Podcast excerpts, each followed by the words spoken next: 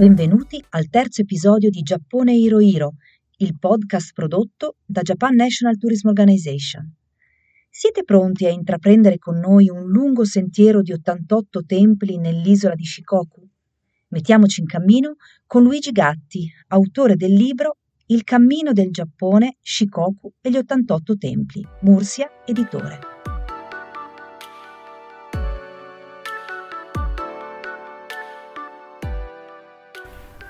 Ciao a tutti e ciao Luigi e grazie per essere con noi oggi e parlarci di questo itinerario di pellegrinaggio così affascinante. Grazie per avermi invitato e per darmi l'opportunità di parlare del pellegrinaggio di Shikoku, il pellegrinaggio degli 88 templi.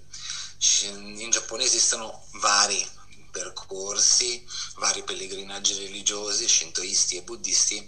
Uno dei più conosciuti a livello internazionale è l'itinerario buddista sull'isola di Shikoku, ovvero una delle quattro isole principali, la più piccola delle quattro isole principali del Giappone.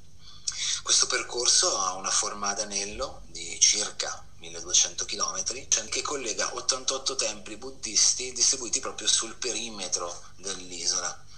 E questi templi si trovano in posizioni molto diverse fra di loro, perché abbiamo dei templi nelle città, altri templi sono invece nelle zone rurali, altre nelle montagne del sud dell'isola, e bisogna vedere, la geografia dell'isola ci dice che abbiamo due mari: il mare interno del Giappone, quindi un mare calmo da un lato dell'isola, e dall'altra parte invece abbiamo l'Oceano Pacifico, molto molto più violento.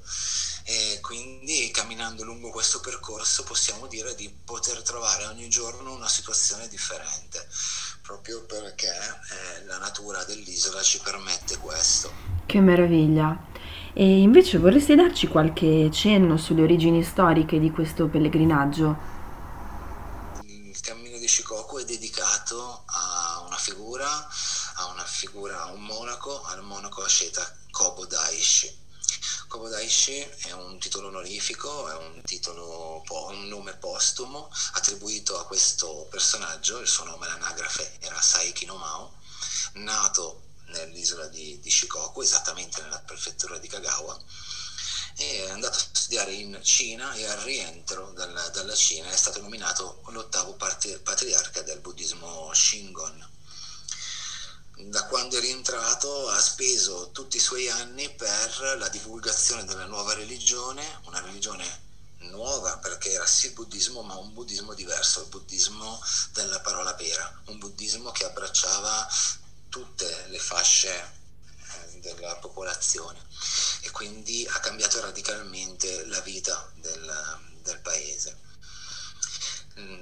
Kobo Daishi ha ristrutturato questi templi attorno al perimetro dell'isola, e dopodiché è ritornato nell'isola principale, nell'Honshu, esattamente vicino a Osaka, sul monte Koya, e lì ha formato la scuola del buddismo Shingon. Questa è la storia della persona che alla quale il cammino è dedicato. Oltre a quanto ci hai appena raccontato, però io so che il pellegrinaggio degli 88 templi è legato anche a una leggenda. Vuoi raccontarcela? La leggenda che dà origine al cammino è legata alla storia di un commerciante di Matsuyama dal nome Emon Saburo. Emon Saburo aveva 8 figli ed era famoso per il suo caratteraccio. Un giorno alla sua porta bussa un viandante e chiede l'elemosina. Lui lo caccia per 8 giorni di fila, e l'8° giorno, nel cacciarlo, fa cadere una ciotola che lui aveva in mano. Questa ciotola si rompe in otto pezzi e il mendicante sparisce. Da quel giorno, nei mesi successivi, moriranno gli 8 figli di Emon Saburo, che alla morte dell'8° figlio capisce di aver fatto qualcosa di sbagliato e si ricollega all'episodio del viandante, e quindi inizia a cercarlo. Parte per cercare questo mendicante, incomincia a girare l'isola, la gira 1, 2, 3, 4 volte, stiamo parlando di 1200 chilometri, a un certo punto decide, visto che non l'aveva incontrato fino a quel momento, di percorrere l'isola in senso contrario, quindi in senso antiorario, e nel girare in senso antiorario arriva a un certo punto e cade stremato per terra. In quel momento si palesa il mendicante che si presenta. In realtà era Kobo Daishi, che tutti conoscevano perché la sua storia era molto conosciuta nell'isola di Shikoku. E allora il mendicante chiede a Kobo Daishi se può esprimere un desiderio. Il suo desiderio è quello di rinascere e cambiare completamente atteggiamento nei confronti della vita e degli altri, di dedicarsi all'isola. E allora Kobo Daishi scrive su una pietra Emon Saburo è rinato e la mette nella mano del commerciante morente e chiude la mano a pugno. Dopo qualche anno nasce un bambino a Matsuyama con una mano stretta a pugno.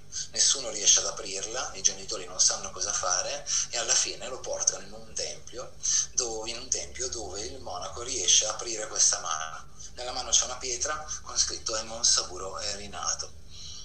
Da quel momento questo bambino crescerà e diventerà un benefattore dell'isola, dedicherà tutto il suo tempo e i suoi averi a ristrutturare gli 88 templi dello Shikoku e sarà lui appunto a dare il via al cammino di Shikoku.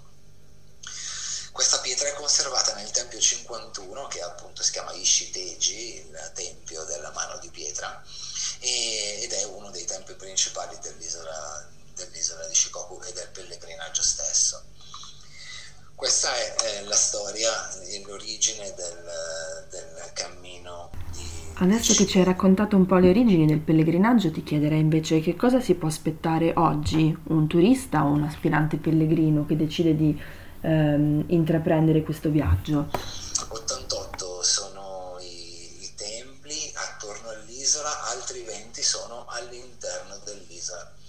Questi 88 templi sono effettivamente costruiti ognuno con adattandoli all'ambiente che li circonda. Una tecnica architettonica giapponese vuole che i templi siano costruiti in armonia con l'ambiente che li circonda. Questo fa sì che gli 88 templi siano diversi uno dall'altro. Ogni tempio è legato a una leggenda o a un racconto relativo alla vita di Kobo Daishi.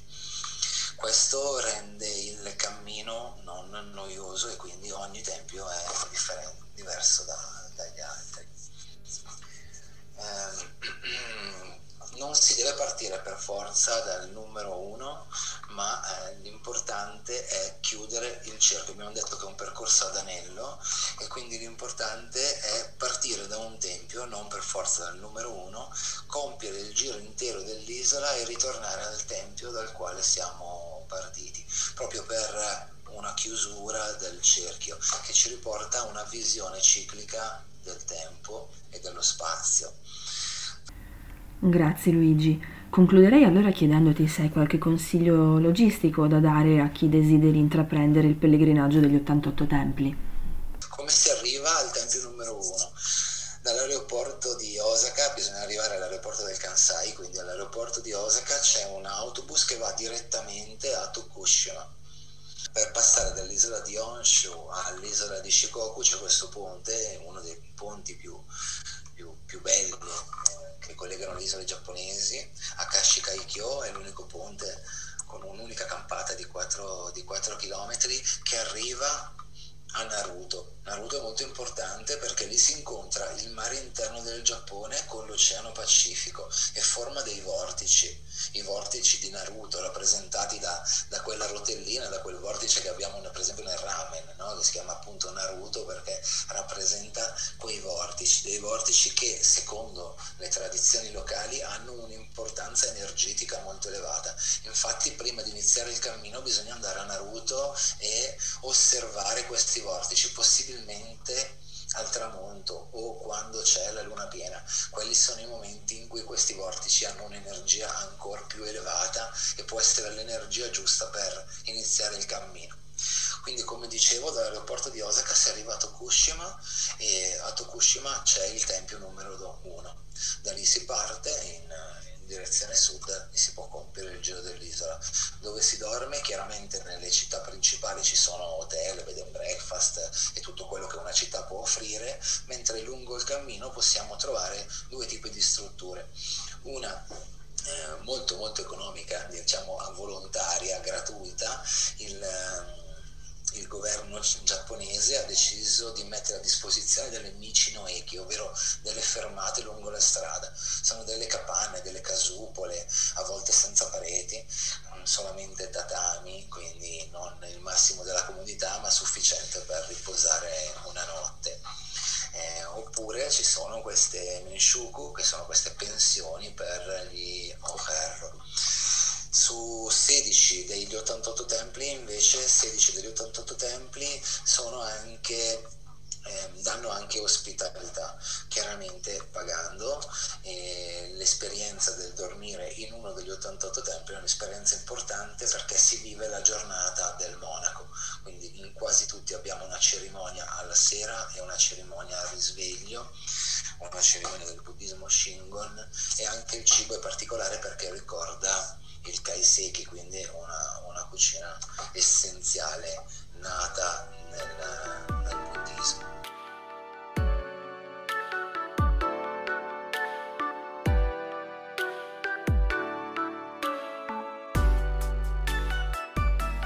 Grazie Giulia e grazie a Luigi Gatti.